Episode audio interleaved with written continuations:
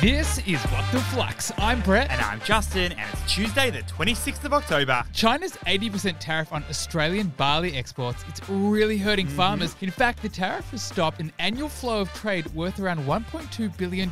Gee, that hurts for the farmers. That does really hurt, B Man. Looks like the whole world is popping bottles right now, literally. Really? Champagne sales have surged back to pre pandemic levels. Right. There's around 305 million bottles expected to be popped in 2021. nice. Three really trendy stories today. Let's do it. For our first, meal kit company Marley Spoon is coming for your dogs and your cats with a new pet food delivery service. Nothing like a bougie meal for our furry friends, Brett. Tell me more. Marley Spoon is the ASX listed meal kit company that actually launched back in 2014. And Brett, 2020 was a pretty good year for them. Yep, the crew almost doubled the number of Aussie customers because, uh, of course, we all stayed at home. Yeah, that was all good and well when 15 million Aussies were stuck in lockdown. But there were some major concerns for Marley Spoon when we came out of the lockdown. And even more concerns when Woolies decided to sell their ownership stake in Marley Spoon around six weeks ago. But Marley Spoon has a new idea that could solve their problems pet food delivery through a new business called Bezzy. you know, sounds like bestie. You tell them about your pet, they'll give you a customized meal plan and meal delivery. So, what's the key learning here?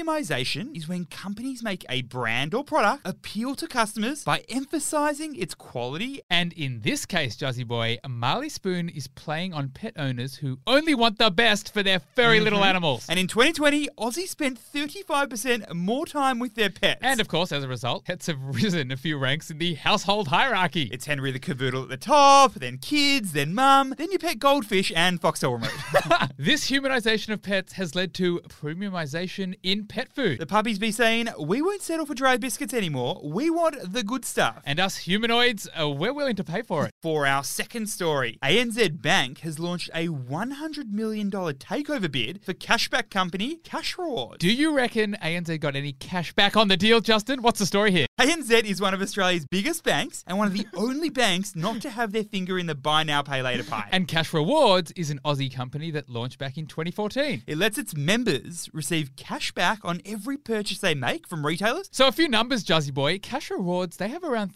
330,000 members. and they drove around 3.5 million transactions to retailers just last financial year. But while that does sound quite good, in reality, Cash Rewards margins, mm, not that flat. And why is that? That's because most of the cash back, it goes back to its members. Good for shoppers, not so good for cash rewards. So now, Justin, ANZ is offering $100 million to buy Cash Rewards. which is nearly a 20% premium to their share price before the offer. That sounds pretty good. But this is actually 35% lower than the company's valuation at its IPO last year. That Uh, is a bad. Hmm? So, what's the key learning here? A big fat investment into the cashback game suggests quite a bet against buy now, pay later. You see, Brett, here's how the cashback game works. Retailers pay a percentage of each sale back to Cash Rewards as a little thank you for the referral. And then Cash Rewards passes a percentage of that money back to the consumer. in other words, it's another customer acquisition channel for retailers. And if this sounds kind of familiar, that's because it is kind of familiar. buy now pay later companies like Afterpay provide a similar acquisition service. Yeah, buy now, pay later companies, they help retailers attract consumers to make more purchases. But here's the important part. For a retailer, it becomes very expensive to give a percentage to Cash Rewards and a percentage to Afterpay in the same transaction. Think about it. If they did, there wouldn't be much money left over. So now,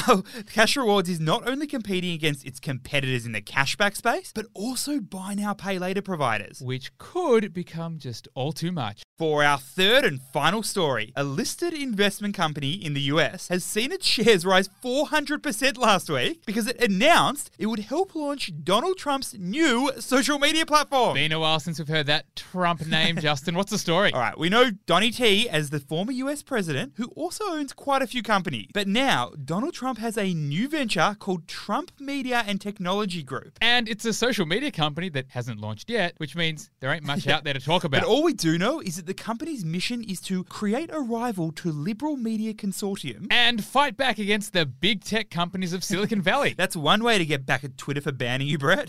the ultimate spite move. But here's the juicy bit, because Trump's company announced that it's going public via a SPAC, which stands for Special Purpose Acquisition Company. And this very SPAC shares increased 400% last week. So, what's the key learning here? A special purpose acquisition company, aka SPAC, is a company formed specifically for the purposes of raising money. And it raises this money through an initial public offering. Now, Now, Brett, it may sound weird, but at the time of the SPAC's IPO, it has no existing business operation or even targets for acquisition. Essentially, they are just a blank check. But generally, the crew behind the SPAC tend to be familiar with a particular industry. and their goal is to find a company in that industry to buy or absorb. in this case, Trump's media and technology group. Well, Justin, Win the Week was last night, and gee, we have a few legendary winners this week. We've got Brock from WA, Gabrielle from Kate Queensland, from Victoria, Vishma and Queensland. Brett, our very first winner from the Northern Territory, Yes. Azar. Love that from the NT, Justin. Fluxam, if you want a chance to win cash prizes every single week, you've got to play Win the Week, our weekly savings game. Download the Flux app, save 25 bucks. It's that simple. Thanks for listening, and we'll see you tomorrow.